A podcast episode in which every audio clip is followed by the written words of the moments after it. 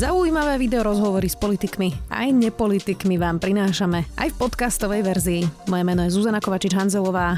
Vítajte pri relácii Rozhovory ZKH v audioverzii. Slovensko má zaočkovanú asi tretinu obyvateľstva na 16 rokov. Potvrdenia o očkovaní však vydávame na obyčajnom papieri a v Slovenčine. Takéto potvrdenie nikto neuznáva a nie je jasné, ako a kedy to ministerstvo zdravotníctva vyrieši.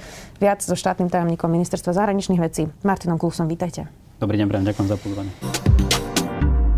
Pán Klustek, Rakúsko odnes ruší karanténu pri vstupe zo Slovenska. Znamená to teda, že Slováci, ktorí majú čerstvý test, môžu ísť napríklad, ja neviem, do Viedne, do galerie alebo nakupovať do Pandorfu? Môžu, ale treba rovno povedať, že na ceste späť to budú mať ťažké. Uh-huh. Pretože Slovensko zatiaľ má vo svojej vyhláške e, pomerne striktné podmienky. Každý, kto sa vracia z akéhokoľvek zahraničia, vrátane susedných krajín, sa musí registrovať v hranici a ak je tento človek zaočkovaný alebo prekonal COVID v posledných 180 dňoch, tak si môže skrátiť túto karanténu tým, že absolvuje PCR test a ak je negatívny, tak v takom prípade už nemusí zostať e, ďalšie dni v karanténe. Čiže takýto výlet do galérie sa nám môže poprvé predražiť, lebo ten PCR test e, si zaplatí každý sám. A po druhé, e, nemusí to byť hneď. Aj na tie výsledky sa niekedy čaká niekoľko hodín. Takže zatiaľ to bohužiaľ nie je také dostupné, ako by sme si prijali, ale s tým súvisí iná téma, teda že chceme navrhnúť semafor ktorý by pravdepodobne všetky susedné krajiny s výnimkou Ukrajiny spravil ako zelené krajiny a potom by to už bolo mnoho jednoduchšie. Kedy by to mohlo byť? Návrh majú kolegovia z konzília už e, dlhšie. E, viac menej je predrokovaný. E, zajtra od druhej sme si tuším dali termín, že sa stretneme k tomu virtuálne. Ja dúfam, že už padne finálne rozhodnutie. Potom je otázka, ako rýchle sa toto prejaví vo vyhláške Úradu verejného zdravotníctva dúfam, že budúci týždeň budeme mať veľmi dobré správy pre našich občanov. Vy ste napísali, že Rakúšania teda nevyžadujú testy od zaočkovaných ľudí a dodali ste aj toto. Tieto potvrdenia o zaočkovaní musia byť v nemeckom alebo anglickom jazyku, rovnako ako lekárske či úradné potvrdenie o zotavení sa z COVID-19, nie je staršie ako 6 mesiacov. Žiaľ, pre nejednotnosť potvrdení na slovenskej strane toto môže byť problém práve pre našich občanov. E, tie papiere, ktoré dostáva človek po očkovaní, sú všade iné. Mm-hmm. Niekde je dokonca pečetka e, lekára aj QR kód, niekde nie je ani to. Je to všetko v slovenčine, sú to naozaj také papiere, ktoré si každý vie ešte aj sfalšovať, keby chcel veľmi. Uh, a je to teda v slovenskom jazyku. Uh, takže ten zdrab papiera, je to, ktorý nám dávajú vlastne pri zaočkovaní, ktorý neplatí vôbec nikde? Bohužiaľ, taká je realita. A mňa osobne to úprimne mrzí a asi je na mieste aj tu sa ospravedlniť občanom, že sme toto podcenili. Fakt je ten, že z pozície ministerstva zahraničnej veci sme upozorňovali na tento problém od samého začiatku očkovacieho procesu. Pamätám si, že som to opätovne spomínal aj na strategickej komisii pre európske záležitosti, že blížiať sa k európskemu COVID certifikátu, my sme mali byť pripravení na to, že niečo takéto by naši občania mali mať v rukách, ak by to z akéhokoľvek dôvodu digitálne zlyhalo. No nestalo sa tak. Stále sme v tej istej fáze, že ako hovoríte... No toto je kompetencia ministerstva zdravotníctva. Mám dôveru v to, že nové vedenie ministerstva zdravotníctva je už v tomto smere ďaleko aktívnejšie. Včera som počul hovoriť pána ministra, že pripravujú najprv nejaký provizionálny digitálny eh, certifikát, eh, toto bude papierový certifikát, mm-hmm. aby sme sa približili k tomu digitálnemu ten by mal nastať 16. E, júna. K tomu sa ešte dostaneme, ale teda uh, viete si predstaviť, že teda minister Lengvarsky povedal, že za pár dní to vyrieši, tak počkáme si na to, že kedy, ale uh, tak ja neviem, teraz by nám začali teda vydávať nejaký už aj v anglickom jazyku, možno na nejakom ceninovom papieri, to je jedno, aby to proste nebolo také ľahko sfalšovateľné. A to už by rakúska strana akceptovala? Pokiaľ by bol dvojazyčný, lebo podmienka je, aby to bolo buď v angličtine alebo v nemčine, tak predpokladám, že áno. Navyše my sme okamžite pripravení s takýmto certifikátom osloviť nielen rakúsku stranu, ale aj českú, maďarskú, polskú, nemeckú a pripojiť sa k tej dohode, ktorá už medzi viacerými krajinami vznikla, že sa navzájom tieto certifikáty akceptujú. Je to pre tých, eh, povedzme tak, že nedočkavejších cestovateľov. Ja tomu úplne rozumiem, všetci sme boli zavretí dlhé mesiace, takže niektorí chcú vyraziť už teraz, niektorí to musia urobiť kvôli pracovným dôvodom. Takže hovorím, je to zlyhanie z našej strany. Škoda, že sme to neriešili trošičku skôr ale ako náhle to bude na svete, tak rezort diplomácie je pripravený urobiť maximum preto, aby čím skôr všetky tieto krajiny akceptovali naše certifikáty. To asi ale úplne nebude také rýchle vydať e, na novo ten certifikát 1,5 milióna ľudí, ľuďom, alebo nie? Tak ako hovoríte. Viem si predstaviť, že by sme to e, zelektronizovali. E, máme už dnes na svete rôzne aplikácie, ktoré keď tam zadáte meno, priezvisko, rodné číslo, tak vám dokážu dať nejaké PDF do ruky Viem si predstaviť, že toto by mohlo na teraz stačiť, ak by to bolo spárované s nejakou databázou a prípadne nejakým tým pomyselným okruhlým razítkom. nie je to ideálne. My radíme, že jednoduchšie v tejto chvíli asi si nechať preložiť e, ten e, certifikát, ktorý každý dostal pri očkovaní. Prípadne je tu možnosť dať si potvrdiť očkovanie aj do medzinárodného očkovacieho preukazu toho malého žltého, ktorý je vraj vykúpený. To už je všetko spojené s financiami. Uh-huh. Toto sa vyrieši až v momente, keď nám naozaj začne platiť ten digitálny COVID certifikát. Ten bude bezplatný a bude ľahko stiahnutelný. Ako to bude vyzerať? V Izraeli napríklad majú vlastne také apky, kde majú QR kód každý v svojom uh-huh. telefóne a keď idú do reštaurácie alebo na nejaký koncert, tak vlastne každý ukáže ten svoj QR kód a teda buď to zasvieti na zeleno, na červeno už ako to, ako to je, či teda niekto je očkovaný alebo nie. Česi majú teda ten papier v angličtine, my budeme mať čo teda presne a ako by vyzeral ten digitálny COVID pas, ako si to niekto, kto vôbec nevie vieme predstaviť, čo to bude má predstaviť? Ten európsky je veľmi podobný tomu, čo ste popisovali v Izraeli. To znamená, mal by to byť QR kód, ktorý by mal byť spárovaný s konkrétnou osobou, ktorá sa dokonca bude musieť identifikovať, či už cez otlačok prsta, alebo cez sken tváre.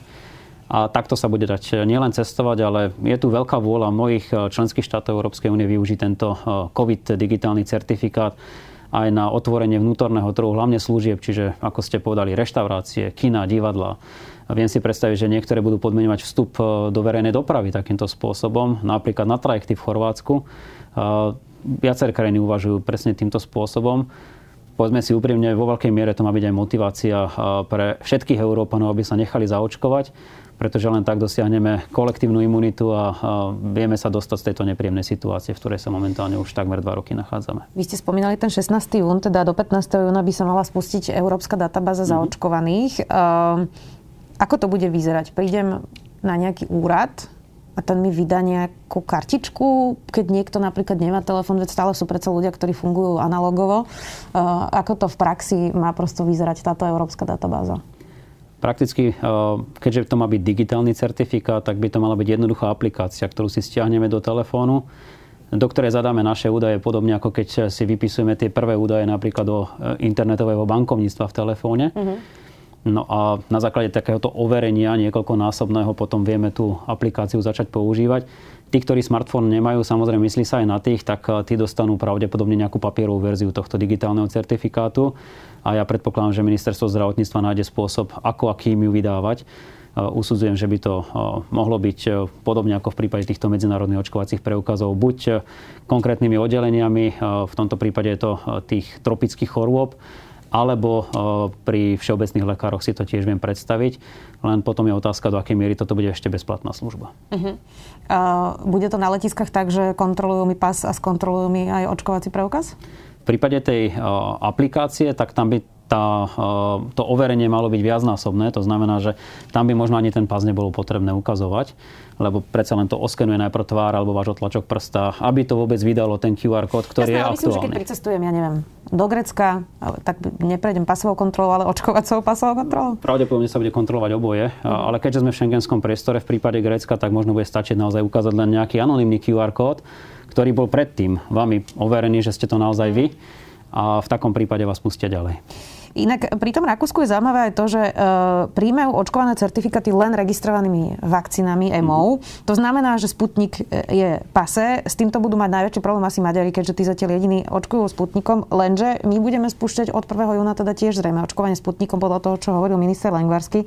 Takže aby niekto, kto sa chce dať očkovať Sputnikom, informovaný, je dosť možné, že Rakúsko nastavilo prosto nejakú laťku, ktorá bude v Európe, že ten Sputnik proste nebude uh, akceptovaná vakcína? Bohužiaľ, áno, takáto je realita. Ja som sa rozprával s viacerými kolegami na úrovni tzv. GAG ministrov. To je téma, ktorú tam máme na starosti v rámci Rady pre všeobecné záležitosti. Viaceré krajiny avizovali, že budú akceptovať v tej úvodnej fáze len očkovacie látky registrované Európskou liekovou agentúrou. V prípade Rakúska tam je ešte e, čínska Sinopharm, ak si dobre pamätám, akceptovaná, pretože táto už prešla posudzovaním e, Svetovej zdravotníckej organizácie. Čiže buď alebo. A ja verím tomu, že celý problém sa jednoducho dá vyriešiť tým, že by konečne ruský výrobca Sputnika požiadal o registráciu či už vo VHO alebo v rámci EMI. A toto by e, výrazne pomohlo hlavne tým ľuďom, ktorí nemali na výber, napríklad v Maďarsku ja som o to viacej proponentom toho, aby sme so Sputnikom začali očkovať až v momente, keď si naozaj budú môcť ľudia vybrať registrovaná alebo neregistrovaná vakcína. Viem o tom, že tisícky ľudí na Slovensku môžu čakať na Sputnik z nejakého dôvodu, ale potom musia vedieť, že čo to všetko bude obnášať. Vrátanie toho, že im niektoré krajiny jednoducho na teraz znemožnia vstup na svoje územie Toto sa ale dá vyriešiť jednoducho tým, že sa budú testovať. Pretože ja rozumiem aj tomu, že niekto sa nemusí chcieť vôbec zaočkovať, tak v takom prípade ten COVID certifikát bude obsahovať aj dáta o otestovaní, keď sa tento človek chce pravidelne testovať, miesto toho, aby sa nechal zaočkovať. Čiže je to jedna z možností, ako na to. Prosto. Sú aj krajiny, ktoré už avizovali, že budú akceptovať antigenové testy, uh-huh. ale napríklad tento problém teraz nastal s Chorvátskom, oni chcú presne vedieť, o aký antigenový test sa jedná aby to bol antigenový test, ktorý je akceptovaný v rámci tých európskych noriem. Keď toto budeme mať v tých COVID certifikátoch, kde by to malo byť zaznamenané, že to už nebude len meno, rodné číslo a kedy sa to uskutočnilo, ale aj presne čím, tak eh, pevne verím, že toto je dobrá vstupenka do sveta aj pre tých, ktorí sa jednoducho zaočkovať nechcú. Ako to bude napríklad s AstraZeneca a Spojenými štátmi americkými? Tam Astra nie je povolená FDA, eh, nie je to zaregistrovaná vakcína, alebo teda vôbec s ňou tam ani neočkovali.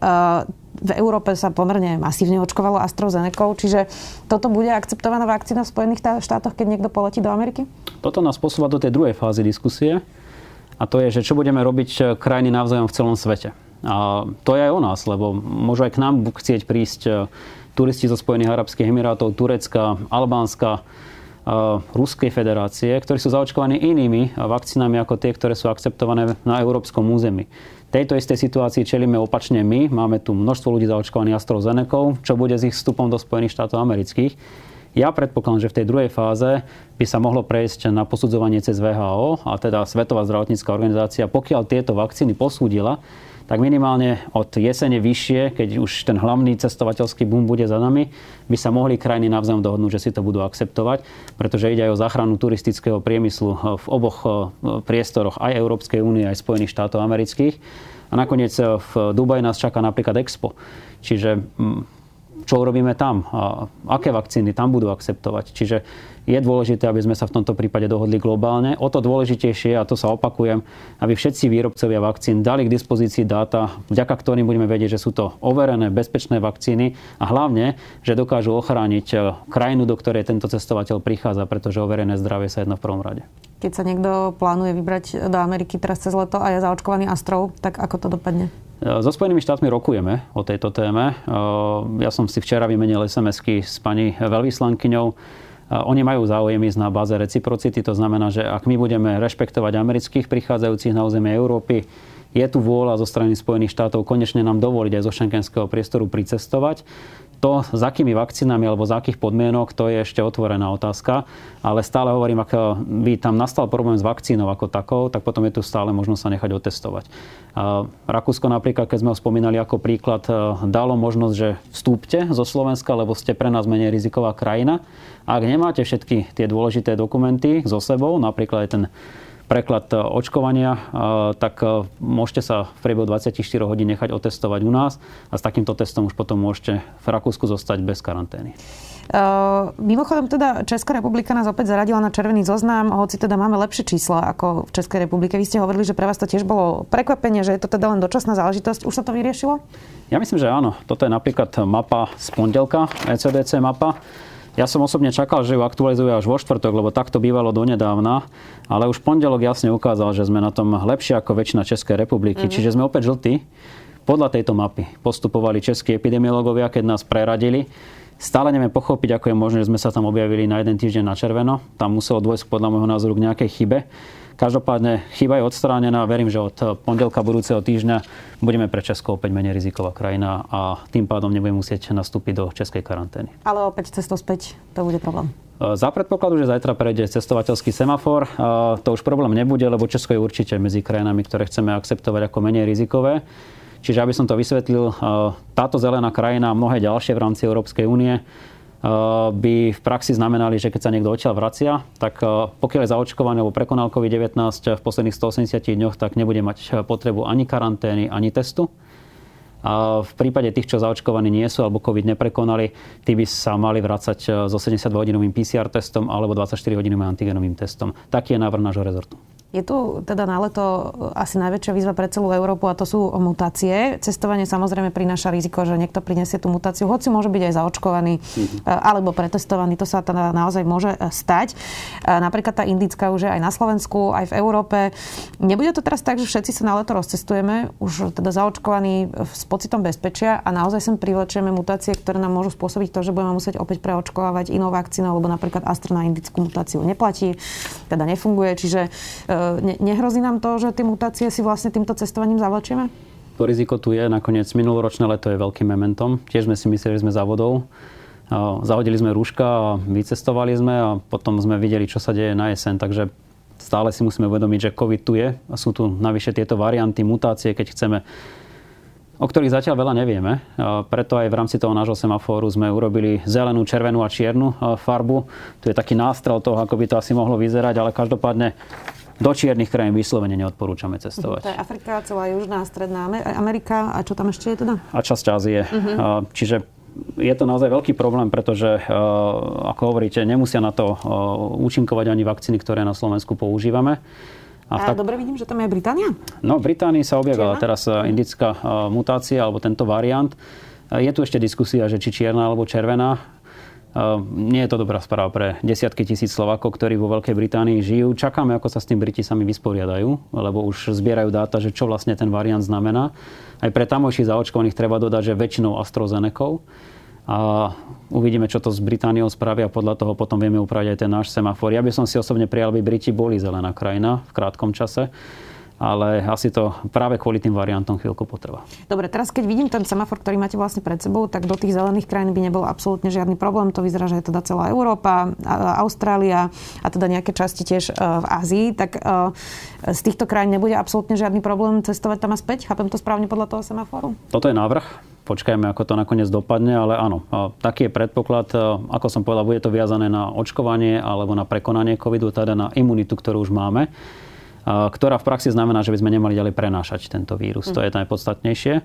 A pre tie zelené krajiny teda ten pohyb bude o mnoho jednoduchší. Červené bude trošku komplikovanejší. Tam bude treba sa pretestovať alebo čo? Tam bude potrebné urobiť presne to, čo dnes. To znamená vrátiť sa na Slovensko s registráciou, nastúpiť formálne do domácej karantény. Ak budú zaočkovaní ľudia alebo COVID prekonali, budú musieť absolvovať PCR test na Slovensku, ktorý sa bude aj sekvenovať a ak bude negatívny, tak e, sa končí karanténa. Pre tých, ktorí nie sú zaočkovaní alebo COVID neprekonali, tam bude minimálne 8 dní v karanténe, tak ako doposiaľ.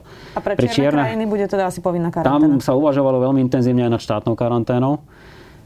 Na toto, poviem úprimne, nie je politická vôľa a bolo by to aj celkom komplikované zorganizovať, lebo dokazovať, že prišli práve z čiernej krajiny, nie je vôbec jednoduché.